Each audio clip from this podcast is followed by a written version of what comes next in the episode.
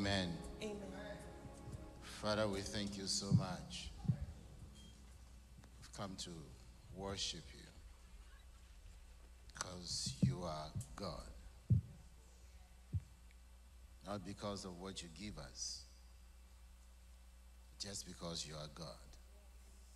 There is none like you. Today we pay obeisance to you. We bow our knees to you. We bless your holy name. Be magnified. Be glorified. We thank you for the gathering of your people that is always unto you. And we pray that the entrance of your word today will bring light and understanding to us. Help us.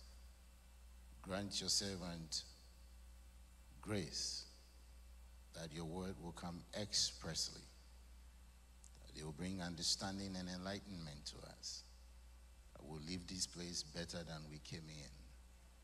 All this we have asked in your Son Jesus' name, and everyone say, Amen. Hallelujah. I think the Lord deserves a hand in this place. Amen.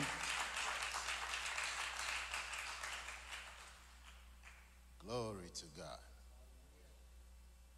Welcome back from Sri Lanka, Pastor Sharon and Pastor Bank. And welcome to church. I'm here to share the Word of God with us very briefly on the subject we'll call the power of covenants. The power of covenants.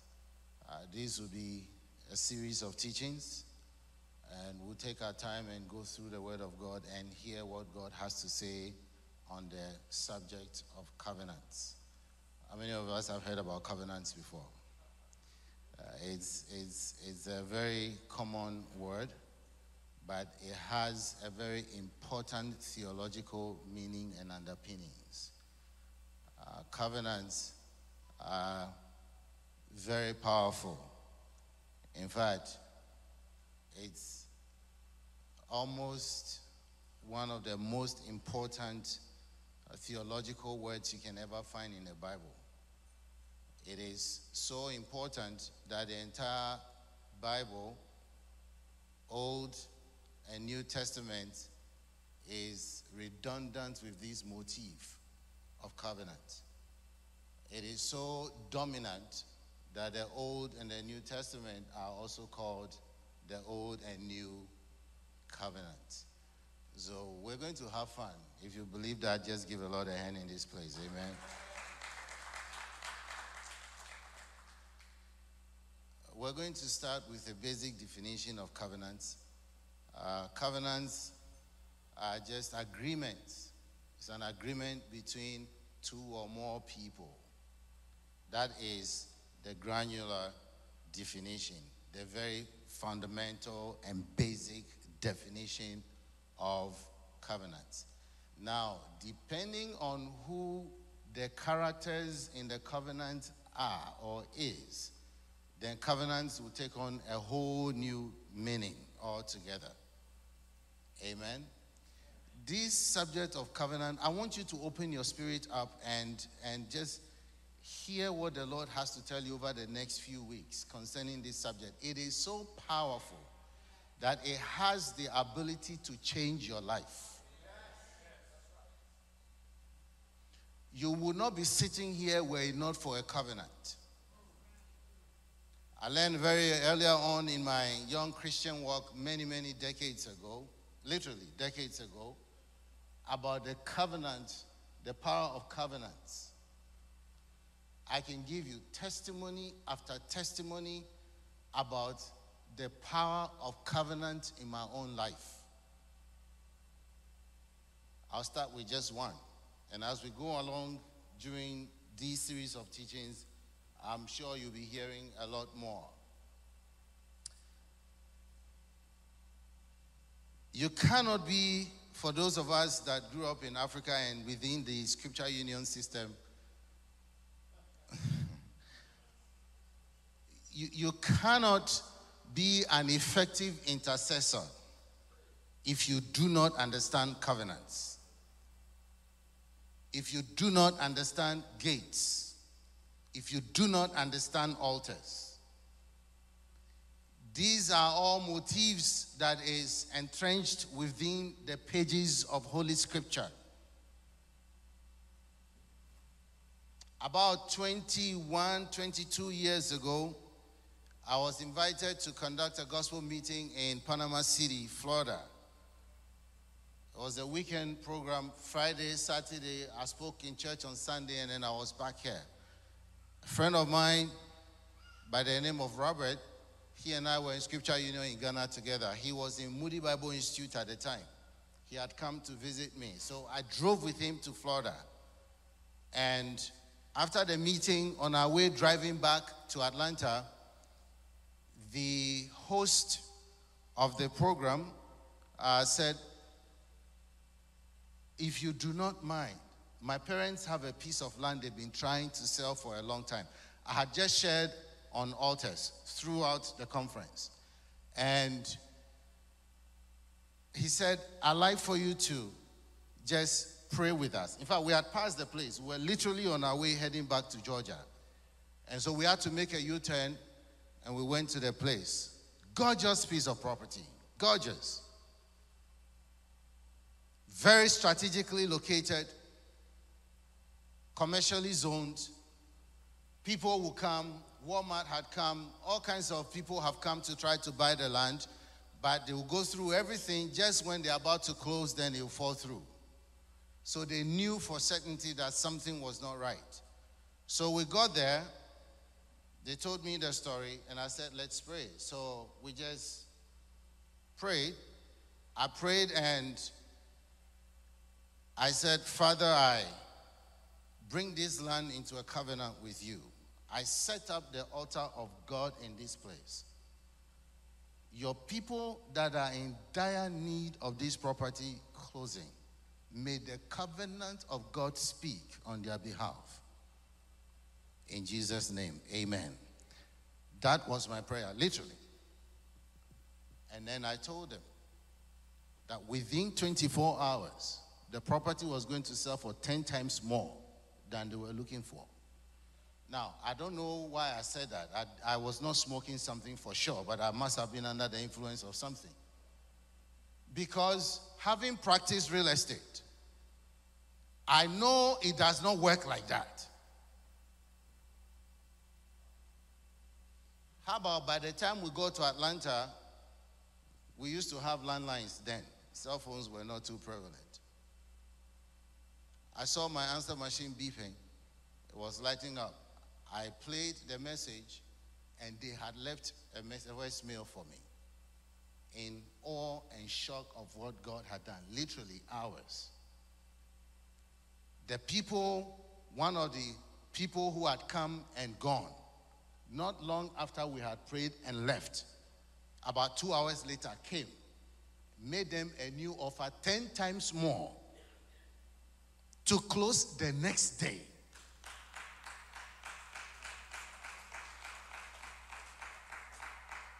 What ensued is something that is, anyway, the amount was so big that where they go to church, their pastor, one of the big men in this country, if I mention his name, you will know him, the biggest church in Panama City, he was conducting a gospel meeting for one of the biggest men of God here in Atlanta. You know him too. When he heard that the property had closed, because he was aware of the property, he took his private jet and went back to Florida to collect his tithe. That's how massive it was. I'm not joking. You know, the Bible says, do not muzzle the ox that threads the corn, you know. I did not get a dime, okay? But my friend Robert, they paid his tuition all the way through college, and that is fine. 13 years later, some things happen again. And so please, open up your spirit to this concept of covenants. We shall talk more about it. Types of covenant. We can have a covenant between man and man, in which case we call it a parity covenant. When a covenant is between a man and a man. An example will be David and Jonathan, and we shall go into that in greater details later on. Or you can have a covenant between God and man. When a covenant is between a man and a man, what you're saying is you and I are entering into some form of agreement, parity. I will bring something to the table, and you will also bring something to the table. It wasn't long ago, the previous president got in trouble because he was accused of doing something with Ukraine, and they called it quid pro quo. If you do this for me, I'll do that for you. That was a covenant. That type of covenant is also a bilateral covenant. So it is between two parties. I will do this, and you will do that. You contribute this, I'll contribute that. Not so with the second type. The second type, which is between God and man, is known as suzerain covenant. In suzerain covenant, a superior person who is the sole benefactor enters into an agreement with an inferior person, quote unquote inferior, or a lower person. He confers benevolence on that person. And the recipient, who is called a vassal, V-A-S-S-A-L, do not have to do anything. That type of covenant is a unilateral covenant. It's unilateral. It is 100% based on the benevolence of the suzerain or the superior partner of the covenant. That is the type of covenant that God has with us. In fact, when you think about God, the bigness of God, the goodness of God, the superiority of God, it is so massive for God to condescend to have a covenant with us. It is so wonderful that the psalmist, trying to understand why God would even want to relate with man, in Psalm 8 he said, "O Lord, our Lord, how majestic is your name in all the earth. When I consider the heavens," and it goes into all this array of magnificent things that God has done. Then he says, "What is this man at all? That you, as suzerain, would want to have a covenant with him? What is man?" In asking that question, he first of all goes into elevating God to the status he knows he belongs. There are two Hebrew names that the Jews do not play with. In fact, one of them they hardly mention, Yahweh. It is so arcane that Gentiles were not even supposed to mention it. So it is all consonants. YHVH. Try to mention that. Yahweh means the self-existing one. The second name will be Adonai, which means the sovereign one. David, in trying to inquest about why God, the suzerain, would want to have a covenant with man, used both of these names at the same time. In verse 1 alone. "Oh, Yahweh our Adonai, how majestic is your name." He's trying to get to the place where he wants to ask that question. But before he does, he's just expressing how big God is. "Yahweh our Adonai, what is this man that thou art mindful of him?"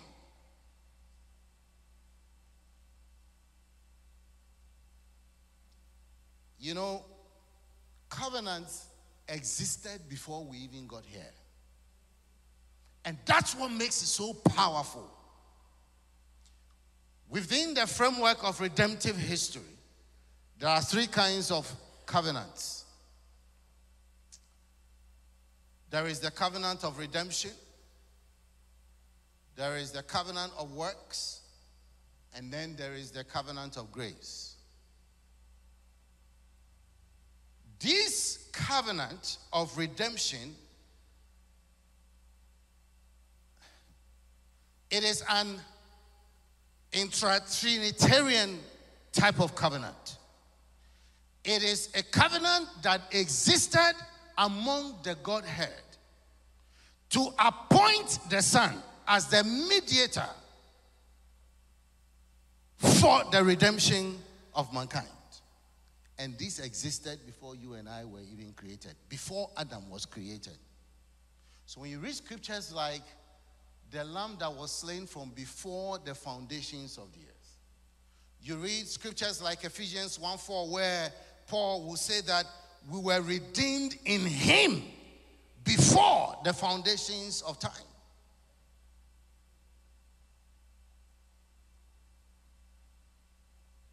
You read scriptures, listen to Christ himself. Luke 22:29. Luke 22:29.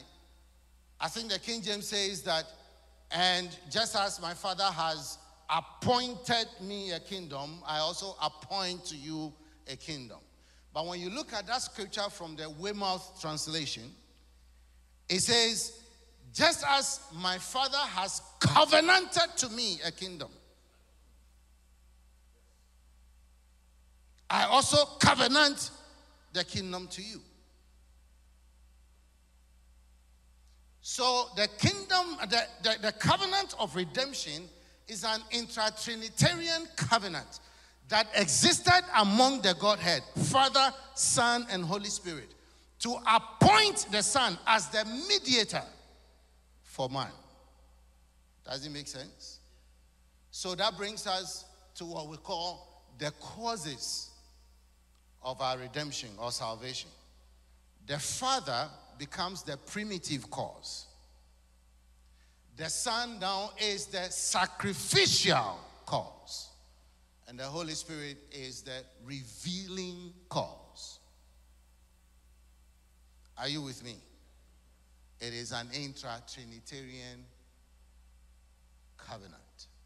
By the way, when we say the Son, God the Father, God the Son, God the Son, when you look at it from that perspective, you might be tempted to think he is not God, because how can a father be the same as the Son? The term Son of God is the incarnation description of Christ. Within the Trinity, he is not the Son. 1 John 5:7. There are three that bears witness in heaven: Father, Word, and the Holy Spirit. So when you say the Son, it is an incarnation title. And that is why our friends in the Watchtower Society, sometimes they're very laughable to me. I love engaging them. The only problem is that when we meet once, they never come back again. I remember one knocked on my gate in Ghana. We had a conversation. Halfway through the conversation, he said, you know, my elder is around the corner. I want to go and get him, and we will come back. They never did. I look forward to it. But how can you tell me that the Son is not God?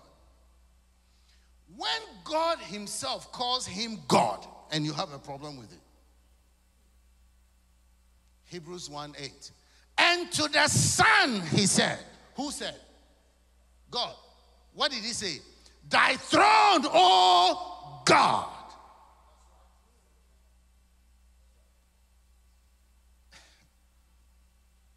So God calls the Son God, and you, a human being, you have a problem. How about 1 Timothy 3:16? And without controversy, great is the mystery of godliness, that God is made manifested in the... How about Colossians? For in him dwelleth the fullness of the Godhead. All right, let's move on. So that is the covenant of redemption, covenant of works. The covenant of works, when God created man, Adam, and subsequently all the progeny of Adam, all of us were in Adam when he was created. God made a covenant with Adam and said, there is a particular tree you shall not eat of. When you eat of this tree, there will be consequences. In other words, when God placed man in the garden, he put him in a probation situation where the actions of man was going to determine what the outcome of his future would be. If you obey, you live in eternal bliss. If you disobey, then subsequently there will be penalties. Adam disobeyed,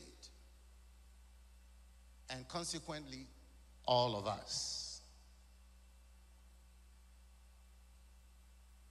So, he did not follow through with the covenant of works. What was the covenant of works? You are not supposed to do this. Later on, I'll prove to you that was a covenant, because what is a covenant? Covenant is not only when you catch yourself. Covenant is when God speaks, when God issues a decree, when God promises you, it is a covenant. So that's the covenant of works. So in the covenant of works, man who was put in a probation period disobeyed God. And so in Genesis 2:15 to 17, he says, and the Lord God took man, put him into the garden of Eden to dress it and to keep it. And the Lord God commanded the man, saying, of every tree of the garden thou mayest freely eat, but of the tree of the knowledge of good and evil thou shalt not eat of it. For in the day that thou eatest thereof, thou shalt surely die. So man died spiritually, and consequently or the progeny of man. That is why you and I, including our children and our grandchildren, are walking about as covenant breakers. Have you wondered why you don't have to teach a little baby how to be jealous of the other baby when they see their toy sitting there? It is encoded. Thirdly, within the framework of redemption, you have the covenant of grace. So after man fell, God now comes, and in Genesis 3:15 we read the following: I'll put enmity between thee and the woman, between thy seed and her seed. He shall bruise your head, and you shall bite is healed. Genesis 3:15. That is the first gospel that has ever been preached. The rest of scripture is a commentary on that verse. From Genesis 3:16 all the way to Revelation 22, the last verse is a commentary on Genesis 3:15. That is why theologians call it the proto-evangelion, the first gospel. What is God talking about? That is the covenant of grace. I will put enmity between you and the woman, between her seed and your seed. That word, her seed, there is a singular collective noun. That means the woman and her progeny, all those that will come after her. And in talking about that, specifically, is talking about believers. Between your seed and her seed. It now changes from collective noun to a pronoun. He. So the he now is Christ that will come to bring redemption to the collective noun, who is the seed of the woman. How did God do that? God began by bringing our attention to blood covenant. When man sinned, he was hiding, used fig leaves to cover himself. God comes and said, the solution that you are bringing will not help you. He slays an animal and he used the skin to cover him up. That is a picture of imputation. Can I tell you something? In the Bible, everyone who is ever saved, Old or New Testament, is saved by grace.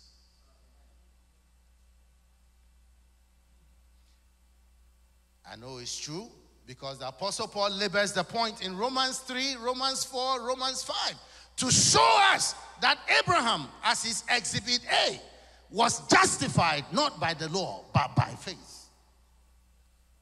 So when we talk about redemption, it's all about promise and fulfillment. Those in the old, they look forward to the promise, whom you can find all the way back in Genesis 3:15.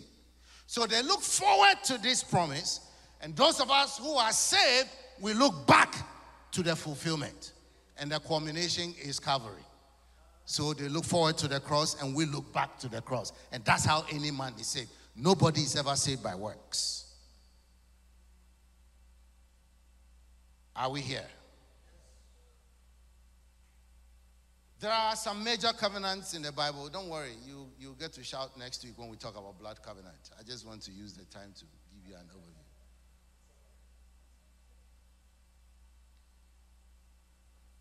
Major covenants in the Bible. We have what we call the Edenic covenant, which I have just covered for you briefly. Then there is the covenant that God made with Noah, called the Noahic covenant.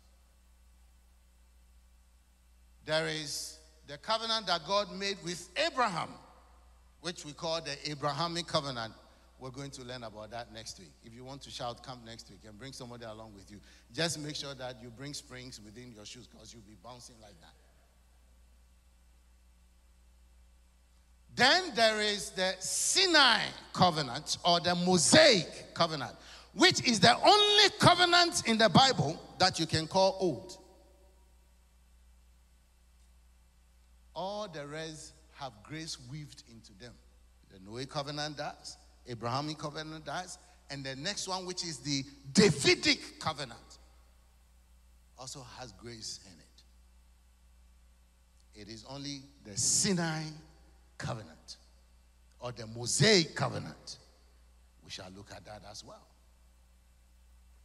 So when you talk about new covenant and old covenant within the context of biblical covenants, you're specifically talking about the covenant that was ratified by Christ as the new covenant, and the one that was mediated or ratified by Moses. All the rest, Noahic, Abrahamic, Davidic, they all knew because they point towards the Messiah. I don't know if I'm making sense to you. Amen? Briefly, I want to talk about altars and covenants. You know, the devil has nothing original. You know that. Nothing.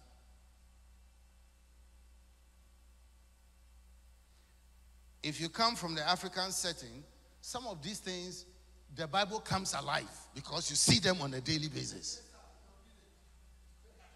I was going to go there in my village. From since I was a child, I saw these things. I just did not know what they meant. I I suppose you have a village too.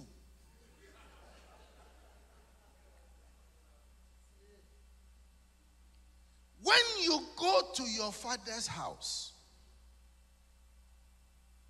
you know, there was a time Gideon was asking a question.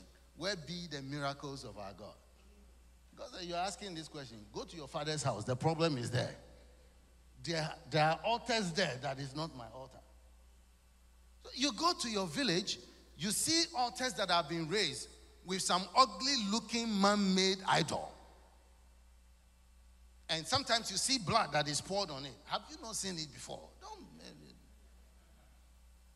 Me, I've seen it. If I talk like a Ghanaian, I'll say, I've seen it. Ah. Mehusa.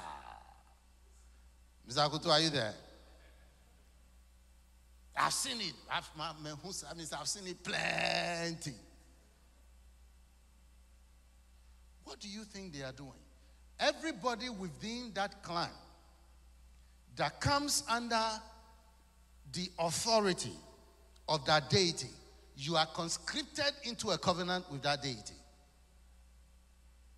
Why do you think some people are born and then incisions are made on their bodies for blood to ooze out?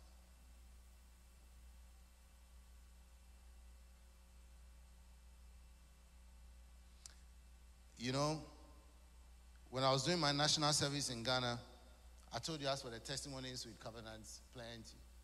Let me just give you this one. National service is what you call youth corps in Nigeria. I was stationed in a particular village where 99.9% are idol worshippers. Every single house had an idol. They are well known in Ghana for being idol worshippers, idolaters. So people don't fool with them. In fact, in Ghana, when somebody, you're fooling with somebody, they say, I'll go to this particular part of the country. They will come and beg you by the next day. That is how much they are associated with idolatry and powers of the dark. I was posted there and I started a fellowship. I was teaching. I was a science teacher then. And I go to the bush, spend time praying. I started dealing with the altars in the place. I said, young man, with time, all the people whose children were coming to school that were, so on Saturdays we'll have a fellowship. People started bringing their idols to come and have a bonfire in that village because we have dealt with the powers that control them. And the covenants have been shattered in the name of Jesus. It was so powerful. When it was time for me to go back to Accra after my national service, literally, the chief and the people in that place were running after the car. They said, we cannot let you go, crying. So we have never seen such a light in this place. It is not because of me, but because of he who is in me. For greater is he who is in you than he that is in the world. The power of covenant is made through altars. And the devil copied it from your Bible. Well, if you think I'm lying, Genesis 12:7. And the Lord appeared unto Abram and said unto thy seed I give this land. And there builded he what? An altar unto the Lord who had appeared to him. See, it doesn't matter how much the United Nations meet or how many treaties the United States of America tried to have between Israel and the Palestinians. The land will never be taken from them. Because you have a land that was secured by covenants and altars. This is what Abraham did. It was, the altar was reinforced by Isaac and also reinforced by Jacob. The same piece of land. They built altars, they prayed to God, and they cut covenants with them. You cannot take it.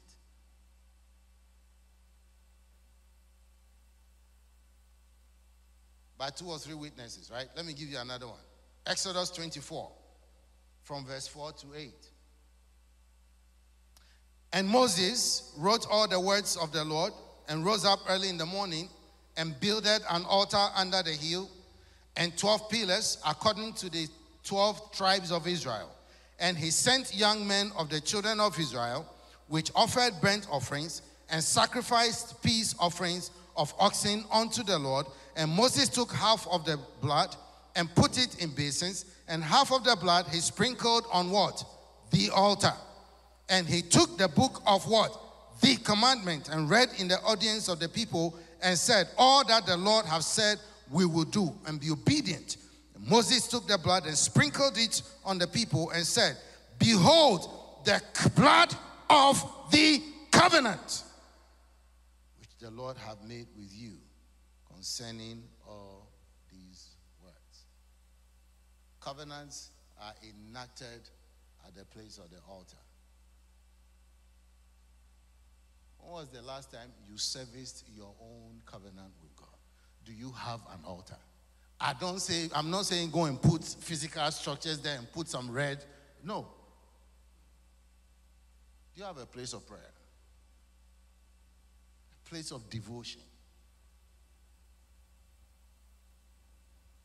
This is as much grace as it can get. Did I not tell you that of all the covenants in the Bible, old and new, it is only the Mosaic covenant that is not related with grace? The Noahic covenant is, with the symbol or the token being the rainbow. God says, and it's a suzerain covenant,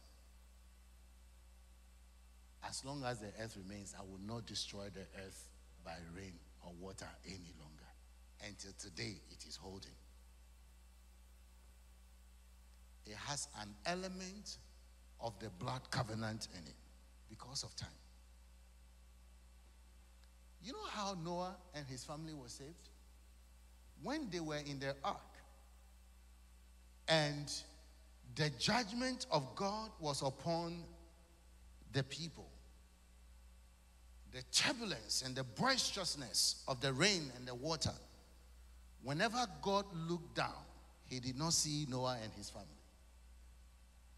He saw Jesus Christ and him crucified. How did I know that? In building the ark, God gave him an instruction.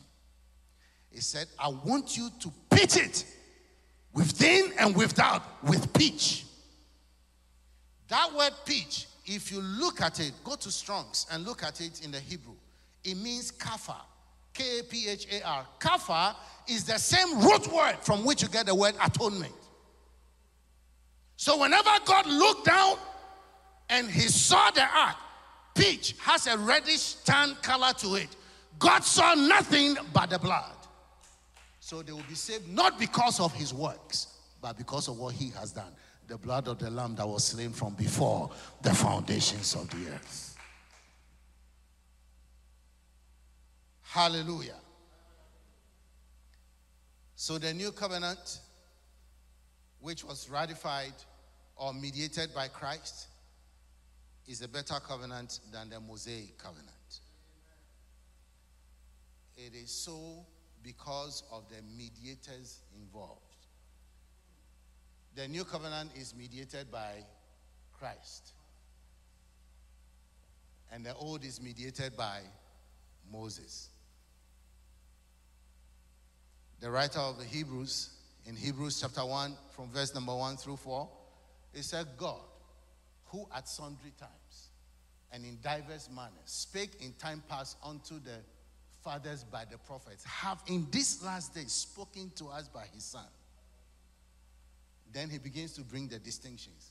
You want to know who this Son is? Who is the brightness of his glory and the express image of his person? In other words, Moses, who is the mediator of the old covenant, he can never be the express image of his person. He is never the brightness of his glory. When he has created the words, he sat down at the right hand of majesty on high. He said, not only is Christ better than Moses, he's better than Aaron, who is the high priest, because his priesthood is after the order of Melchizedek. If you think that Aaron is great because he has a Levitical line of inheritance, try Christ. Because the Levitical high priest, before he makes atonement for the people, he must make one for himself. Christ is so sinless, he doesn't have to make an atonement for himself.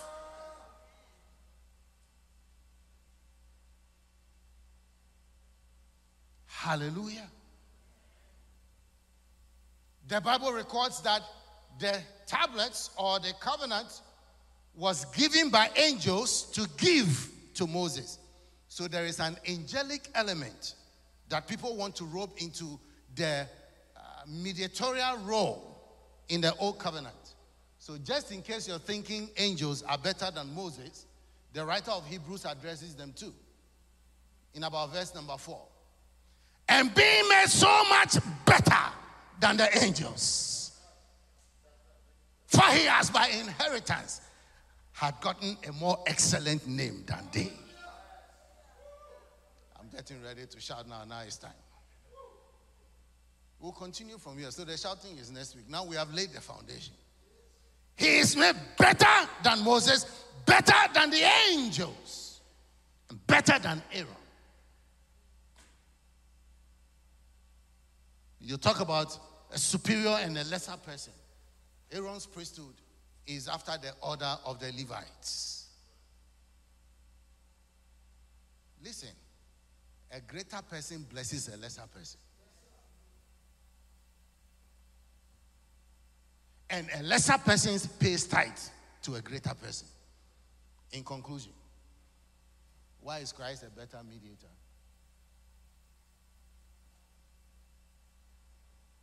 Bible says, for Levi, the one that you people you like, represented by Aaron, because he's the first high priest, that you pay tithes to him because he's bigger than you. Levi could not possibly have been bigger than Abraham, because Abraham is way up there. And if Levi is less than Abraham, and Abraham is less than Melchizedek, then Levi is a small boy. Because Abraham paid tithes to the greater one, who is Melchizedek, after whose order Christ's priesthood is. He said, for Levi was still in his father's loins when he paid. So Levi joined Abraham to pay tithes to Melchizedek. I don't know about you, but I'm getting ready and I'm getting excited.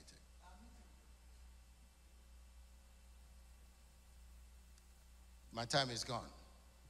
Next week, we're going to talk about how God brings a covenant about. Then we'll go into the issue of blood covenant proper. You don't want to miss this. I am going to show you the reason why David will be so confident when he saw Goliath. That he said, without weapons, I will take this guy on. I'll give you a snippet. He alluded to the Abrahamic covenant. He said, these uncircumcised, I bear a mark of the covenant of God. I am circumcised, and the promises of God must come sure. This man, he has no covenant with God.